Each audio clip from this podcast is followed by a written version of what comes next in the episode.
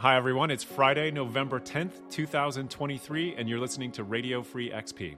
I'm joined by my co host, Jesse Alford. Hello. And today we're talking to Alex Tran. Hey, everyone. So, Alex, you know, we were we were chatting on the Pivot Slack, and you know, like, hey, you started a new UX design shop, and like, come on the show because we want to hear all about it. But as we did share, everyone who comes on the show has got to tell us how they got into this crazy business. So, how, how did you start in XP? You know, what what is that first few weeks like for you? Yeah, thanks uh, both of you for having me on the show. Um, as uh, y'all introduced uh, me, I'm Alex, he and pronouns, uh, was a pivot in uh, the Seattle office for a long time, um, and now have, after working in startups uh, for a while, uh, now have my own uh, independent practice.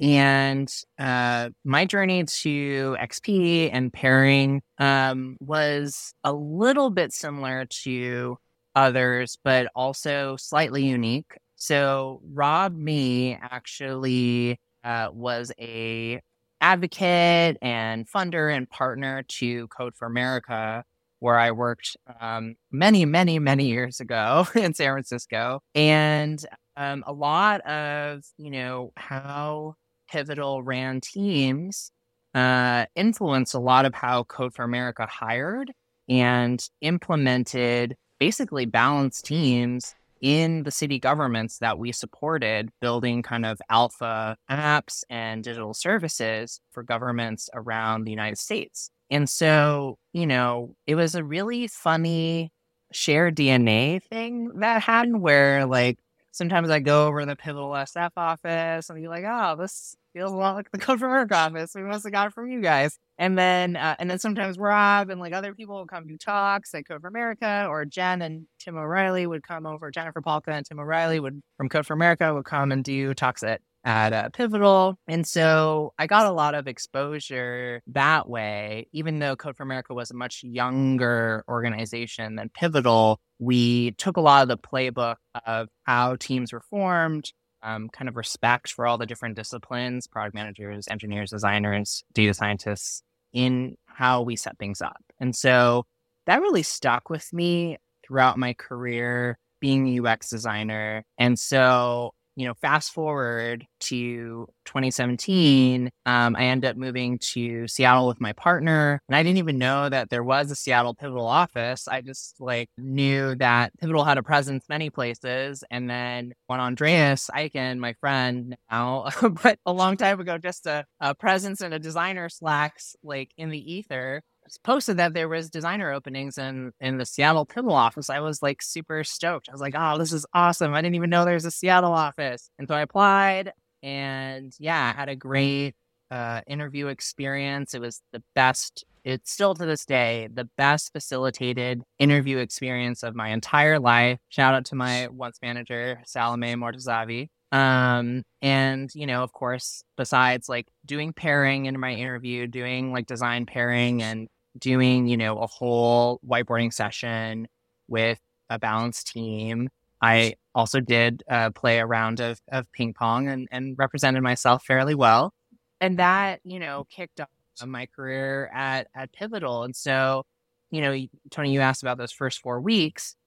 I, um, I had a really comfortable onboarding and I really credit that to being steeped in kind of the milieu or like um, atmosphere um, that like Code for America had inherited from Pivotal, and also like you know Eric Ries was a funder supporter of Code for America at that time too. So there was just a lot of like energy and like support for working in a way where you know the entire balance team was involved, like you know in an XP fashion.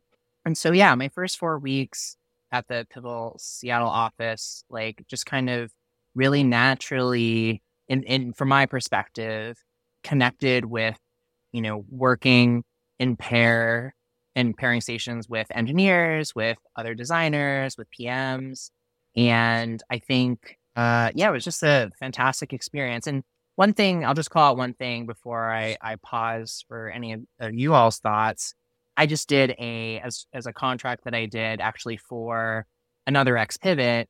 I did a UX foundations training. And one of the things that I emphasized to these kind of uh, new designers was balanced teams and actually had an all X pivot balanced team panel to help them think about this. And some of my slides was literally like, hey, when you think about collaboration, you're collaborating with every one of, of these folks, but also like what does pairing or what does collaboration work like design to PM, design to engineer, right? Mm-hmm. Um, because I think a lot of times, and this is, I think, a very crucial missing piece of UX education in the undergrad and grad level, and also in among the other disciplines as well, is that we don't emphasize enough like what those situations look like how to create um, good kind of foundational interactions between those disciplines, between different like working styles, thinking styles, whatever. And so I see a lot of like career transitioners and junior designers really struggle with those kind of initial setbacks of almost like the shock of like, oh, I've only collaborated with other designers, you know, coming out of school. And I'm like, yeah, but you don't ship software like that. like right. That's just... right. And so that's just something that like I I think I was I was just really fortunately like in my previous work experience and other things before coming to Pivotal, like I just had and also that kind of formative experience at Code for America, like I had seen that play out like hundreds and hundreds of times. So when I started at Pivotal, I was like, oh yeah, like obviously, like I'm going to hang out with my, you know, engineers as much as they need me to, and then go, you know, then solo again, you know? So yeah. Yeah. That, that's great. So I, I w- you, you said pairing many times. So I'm going to ask some naive questions. Yeah. Yeah. Yeah. Please. Okay. You, you're a designer. What, what, what does pairing look like? Yeah. When you're pair when you're pairing with what does designer pairing look like? Oh, I love this question. Okay, so Nina Mehta a long, long time ago um, she was a pivot in the SF office. She wrote a great article, I think, about this. Um, and so I definitely recommend people go check out her article. I think it's on Medium somewhere.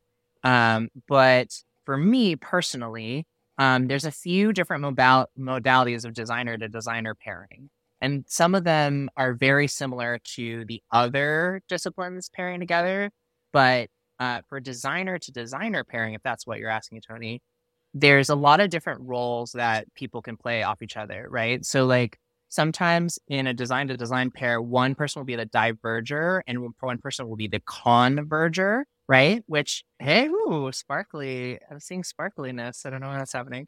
Uh, this... It was worth it for that. That's good. I, d- I had no idea about this designer pairing model. It makes tons of sense. I can't wait to hear more. Yeah, yeah. So in that model, right, like, which is kind of echoing or reminiscent of you know, when you think about like the double diamond of design or whatever, the big framework that, you know, pe- we talk about to people who don't have a design framework that they build off of. Um, oftentimes one person is generating, right? They're generating optionality, they're generating roads to go down. And then the converger, right, is helping them talk about constraints, talk about like trade offs, talk about costs, right? And, you know, when we talk about pairing, you know, separate from design or any other discipline, we talk a lot about like reduce cognitive load, better like thinking, better critical thinking, right? And one of the ways that the uh, converger, diverger kind of two brain split um, helps is that it releases one person to be like just like in it, like going wild with generating. Because some people are very good at that piece. Like for example, like I actually had to do in in UX grad school, I had to do like a personality assessment around this, and I was like, Alex, you are a very strong generator. I was like, okay, cool. And you know, I don't know how accurate this is, but you know, some people just enjoy that piece of it more, and right, and some people enjoy the more convergent part more. And so sometimes you compare people together and like move really quickly, right? And get to your best guess, like next step out of the many options that you have, right? And so in that just like micro interaction, you are almost mimicking like a lot of little tiny double diamonds just like in your pairing interaction. That's that's like one modality of pairing, right? For a designer to designer. Another one is like just very tactical, right? Like I might be in a Figma file and someone else may be like my human co-pilot. I feel like in the era of GitHub Copilot, there's a lot of connotation with the word co-pilot, but like, you know, with like if we're getting at the very tactical level, right? We're not like kind of ideating big things on a whiteboard. Like I might be in a Figma file and like, you know, control V, control V, like a few different options. And like someone might be like, what if we bring in this component or like what if we juxtapose these two things? So they're actually ideating or like almost like auto-filling into my brain things as i am pushing things forward. And so like that's like another modality of design pairing for me where it's like i'm pushing the train forward but you're like my awesome like guardian angel fairy whatever and you're like seeing you know a bunch of lumber on the train tracks and you're clearing it for me, you know, like, or you're like, yeah. or you're like, wow, Alex, like, I'm going to go find you some coal to make this train go faster. You know, like they're, they're giving me fuel, right? They're fueling me up or vice versa. Right. And so those are some of the things that I think are some mental models I have around design to design pairing um, that I, that I find really effective. You're listening to Radio Free XP. I'm Jesse, and we've got our guest, Alexander Tran. Okay, Alex, you're running through how designers might pair and might work together. I want to. I'm going to try to rappel down the rope just a teeny bit more. I would love to hear about when you went from not really pairing, whether it was Code for America or wherever, when you when you worked solo, and then you discovered pairing as a way of working. Can you take us through that part? Yeah, I think I'm a little bit of a weird duck in that, like, I actually always prefer to be in a pairing modality or like with people in, even if it was kind of a lightweight, like mobbing style, right? Like, for those who don't know what mobbing is, it's like it might be like just a hopefully a gentle free for all of a problem. Yeah. And so, you know, soloing is oftentimes more cognitively difficult for me. And so, like, I think for me, before I was doing a lot of pairing or kind of like high collaboration with people, I think I was always like searching for a way that I would be like collaborating. And that's why like I'm in like 80 Slack channels and I think I've, I've like started in the pivotal Slack, like a freelance stand up Slack. I've like always trying to have fast feedback cycles and iterations and things because I just feel like I think better. And so I think like, you know, my journey kind of pre pivotal was a lot of like working in organization, but not always having like a structured pairing setup or like kind of deep soloing and like feeling kind of lonely in that modality. Um, and you know, like I I don't like being dogmatic about anything. And so, you know, for me, it's not a it's not like a strict boolean of like must be pairing or all the time and or not, you know, or it's not. It's more just like I always like to have the option, right? And then be able to like opt out of it if it doesn't work for, you know, everyone consensually um, in the project. And so it's kind of like, you know, organizations where there's a healthy setup for pairing and that we can do it and that it's encouraged and there's psychological safety for everyone to do it. Um, things just move so much more smoothly and like better.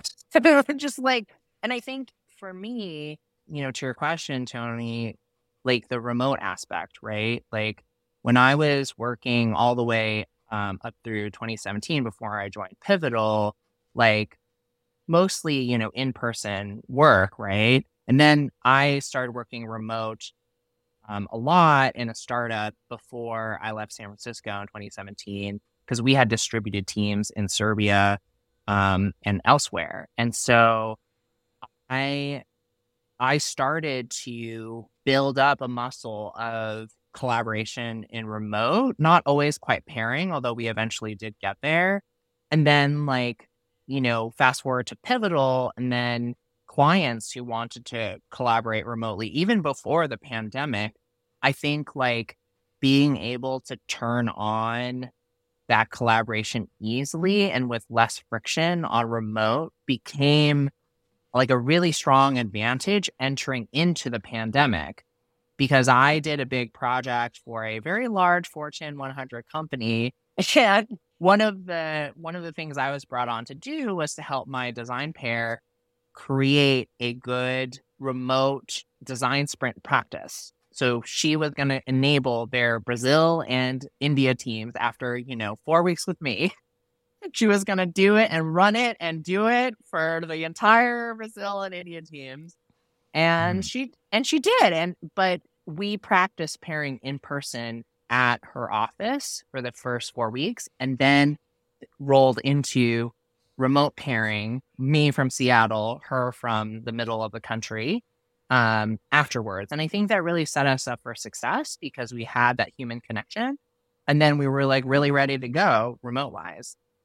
Um, I have several questions Please. about this.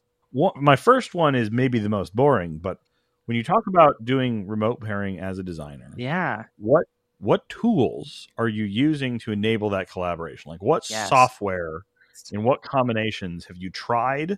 Yeah.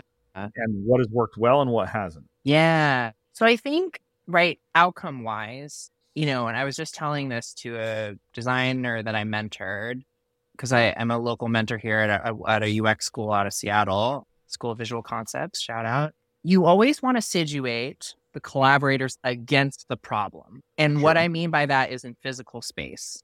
And so, like, in person, actually, it can be harder to do this, but a remote, it can actually be easier. And so, like, you know, for the example of the tools, right? Like Zoom, if you're sharing a Miro board, if everyone's looking at the Miro board, and that's something that I emphasize in my UX foundations training, is like you are helping pull stakeholders or collaborators as like all on the same team.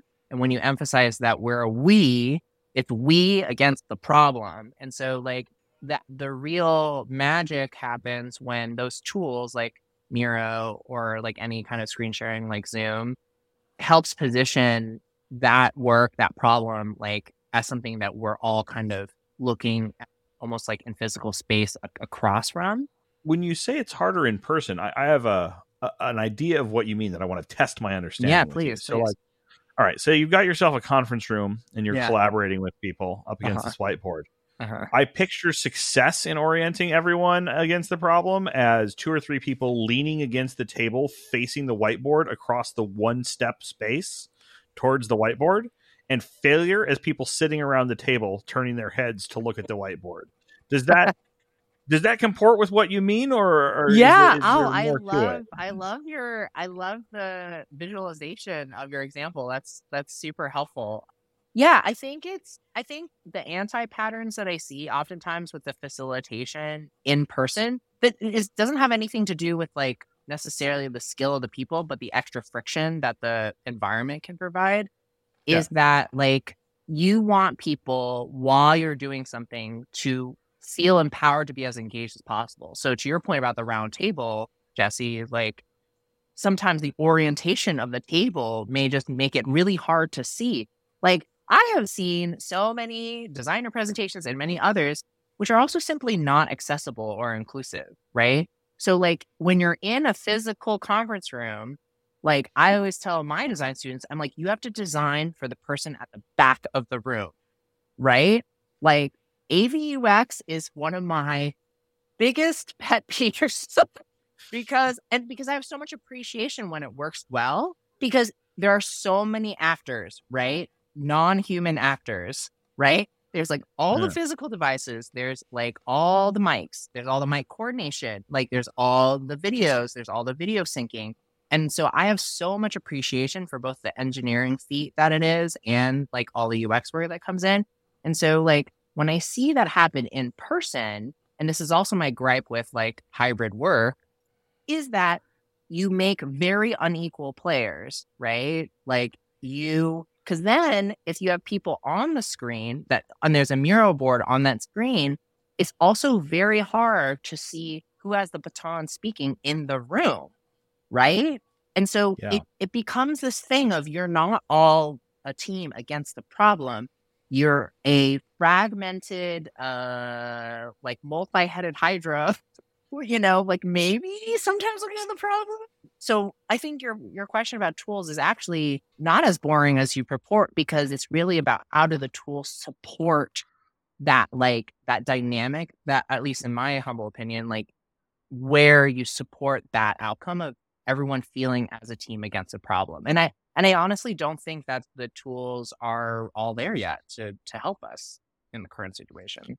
I did hear Miro in in your mm-hmm. list of things that just like natively produces this experience. Mm-hmm. Uh, and I, I just note that my experience with it is that often people will set aside or minimize even whatever video call software they're using and not even be looking at each other just looking at the problem mm-hmm. and that has some trade-offs to it but mm-hmm. It it works uh, once the thing that you're working on in miro becomes the face of the problem mm-hmm. like you know you've gotten somewhere yeah and you know i i wanted to pen an article uh alpha named the whiteboard wars for a very very long time because I just find it fascinating how all the whiteboard uh softwares are trying to eat each other. Like when Mural rebranded to Mural from whatever was before, or Mural rebranded from Real Time Board, and there's mm. also Mural, and then like, and I'm just like, and now Miro is trying to crib and like kind of solve a little bit of what you're saying, Jesse, right? By like having native video inside of Miro, so you can have little bubbles of faces kind of like yeah. Gather Town, you know, where I don't know if you guys know that, like it's almost like an RPG for um yeah. meetings. Well, no, this is the thing that I've said for a long time is like, oh, Microsoft is over here talking a big game about AR, but they have Minecraft. They should be putting blocks in Minecraft that let people join or leave Skype rooms. They have Listen. all the pieces. Listen. But they have no imagination. No, no, they uh, no. Or the imagination that they have is extremely siloed into little fiefdoms. Yeah. You're listening to Radio Free XP, and we're talking to Alex Tran. So you have a UX practice that is the nominal reason that you're on here. We make everyone do the pairing journey thing because they're all so good, and we just want this giant library of people's experiences with it. But you have a you have a particular interest. You have something you want to tell us about. What is it? Yeah, I think you know Tony and I were talking a lot about um, kind of where UX is now and where UX is going, uh, kind of in this current environment. Um, and I think there's a few different layers there that we can interrogate a little bit um, within kind of the history of like how we've worked together and like uh, as X pivots and and in other places.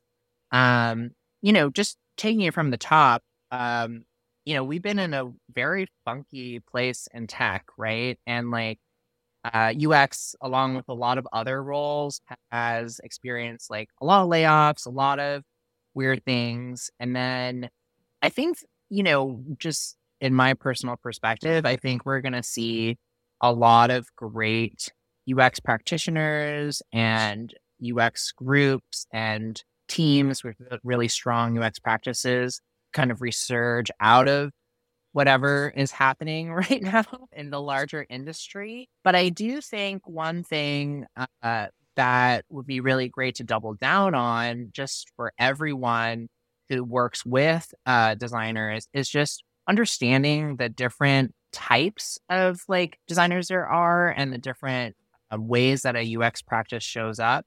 So right now I run an independent uh, consultancy, uh, but before I was a principal designer um, and anchored the UX practice at uh, the food waste startup Shelf Engine here in Seattle. Um, and you know what I have to provide day to day inside in house at a startup is vastly different a lot of times than what I've had to do for each of my clients. Um, I think a lot of times people who are not used to working in an XP fashion, not used to working kind of very hand in hand with designers, um, at a company um, or on a consulting engagement, very often the only exposure they've had to working with designers is in a very production design faculty. So, someone who has just been brought in, you know, they're not valued for their critical thinking or as a thought partner. They're just like, make this Figma file. Know, make make the thing, make it, you know. Give us the, we're blocked on the design for the login screen. Provide us with the pixels so that we may make the screen. Ooh, yes, and yes, and I've had projects like that, and it's just it is just excruciating because I can see the pain echoed inside of my engineer's eyes and my eyes and everyone else's eyes except for whoever uh called for this system. And so right. You're sitting there looking around and seeing everyone suffering and being like, "Why are we doing it this way?" But you can't get into that because that's yes not yeah. what you're doing. Yes. yeah. And so, you know, and and it's a lot of times it's a lot of times the clients or or people, some who are very good hearted and mean very well, like they just have no other language other than experiencing production level design. And when I say that, I in no way mean to like denigrate, you know, any product designers, UX designers who love like production design work and are very good at it um, and have made a career in it. Um, that's great. Um, yeah. But may I ask a clarifying question? Yeah. When you say production design, yeah, it sounds like you're talking about something that could be in many different relationships. Yeah. But it's like, hey, we have we've already decided what to build, and we want you to give us a visual blueprint for it, a, a wireframe. They probably wouldn't use the term blueprint ever, but like some level, and you know, fidelity might vary, but basically, that when you say production, what yeah. I'm hearing, and I'm disambiguating it because production can mean so many different absolutely, things, and is absolutely. often meant in a very positive sense. But yeah. like you're talking about this sort of reduced to like filibrief. I often think of this as the agency work style. Exactly. Exactly. Is, okay, that, that comports exactly. with your exactly. The agency model is where it it kind of has a lot of its roots. But actually, like Airbnb and like Netflix and lots of great, you know, like a lot of places that have, you know, great software internal shops in many regards, um, have production designers. But it's like within, if you're thinking about like healthy teams and like set up well, it's within like a coordinated system within a whole mature design team, right? Right. Like they've brought in, they've built an internal agency. Yes. Is what I've seen at a lot of these places. Right, right. And like if everyone's consensual and everyone's having healthy communication and everyone is like supporting each other, that's great. What's not great is well, when like product owners and uh you know software architects or like people who you know are buying the services of design only understand design is doing that and they have not included design in any strategy any decision making anything and they're just like here's my handkerchief. Now make the pretty happen. You know and it's like it's fascinating. It's just fascinating right? It's like yeah. my my partner and i are, are rehabbing this 100 year old craftsman house and he's uh he's a he's a PM or was for a long time in software, and I'm a, a designer. Um, and we both have like varying levels of construction skills. And it's so funny because we're like, okay, a lot of this project is very waterfall, but at the same time, like there's so many like little micro decisions along the way and things we want to capture, you know, somewhat in agile fashion. And it's like, oh yeah, why wouldn't you include more points of view disciplines up front to like figure these things out, you know, and like, um, and so yeah, it's it's it's really fascinating. So you know, I feel like the industry still, you know, after so many decades, still has this mental model that like we we designers are these artifact, you know, stampers. We just cut widgets out of steel and like, blah, you know, and it's right. like it's like it's like there is a time and a place for production design within a very mature shop or within very fast agency life. There's someone who is is doing this amazing finishing work because they have to, because someone has to receive like this very well detailed and this very clean Figma file for some reason, you know, like for some reason. And uh, like it's very generous. I'm I'm actually gonna say I don't think that this has to happen. like except except for the fact that the world is the way that it is and things are the way it's not how I want to work, Jesse. it's and I don't. I, I just want to say like it's generous and it's nice to people who are doing that type of work and, and doesn't devalue their contributions or come with this like oh you're living your whole life wrong thing. Yeah and that's all good and a lot has been accomplished that way but i think that a better way has come along and i think that that better way or some other better way applies to almost every situation so i just want to put that out there yeah. if you're experiencing this and thinking like oh maybe i'm in the situation where it's the right thing to do you know maybe no, but I don't I, believe I that. appreciate for your no, I appreciate your perspective. For myself personally, I would never work that way, right? And like I I ref, I refuse it. I rebuke it because it doesn't it doesn't work for the way I work, but it also like to me doesn't produce great software on a team.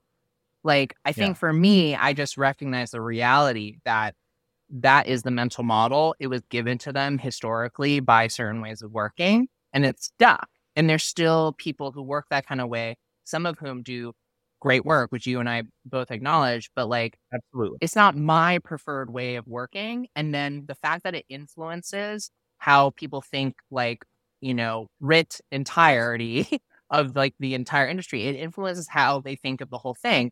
And that's why, you know, I was talking with Tony, like, what kind of design collaboration, what kind of design work to me, if people were having good, nuanced conversations about this, like in a very healthy and fast way, they would thinking they would think about it along a spectrum of maturity and they would think about it in terms of like both product and brand. And so I was talking with Tony, um, you know, I advise early stage climate tech startups as just like a, a side thing in my practice. And, you know, entrepreneurs will come to me and they'll say, Alex, like first design hire, you know, what should I focus on? And I said, what's the leanest brand that you can have? Are you there yet to attract like the customers you need to survive and or to raise your next round? And they said, yes. Right? And they said, my brand is not there. And I was like, okay, then if you're if you are providing the service and it's glued to duct tape together, but you will survive another day, but your brand so crappy that like no one will buy you, then you need to have brand help, right? But if you're saying that your brand is okay because you're in B2B EV charger charging, you know what I mean? And like no one's gonna gonna give a damn about your brand very much at that level. It has to be enough, right? Lean, lean. Right. Um right. but you are like but like the UX, the actual experience of like going through onboarding, using the the service, whatever, sucks then you actually really want to lean into a UX generalist at that phase of an early, you know, pre seed, like seed, pre seed, like early series A startup in order to really set those good foundations for yourself. And so those are the types of like nuanced conversations that I wish people were having in their hiring, in their setting up their teams, and all of that because then you can set everyone up for success. You can give designers work that they want to do, that they are excited to do. Because a lot of what I mentor my students around is like, you know, when they're looking at jobs and stuff, is like, are you a zero to one person? You can be many of these things, or you could change in your life. But like right now, are you a zero to one person? Are you someone who likes to architect the change, change it from, you know, the early stage startup stuff to like something that can scale?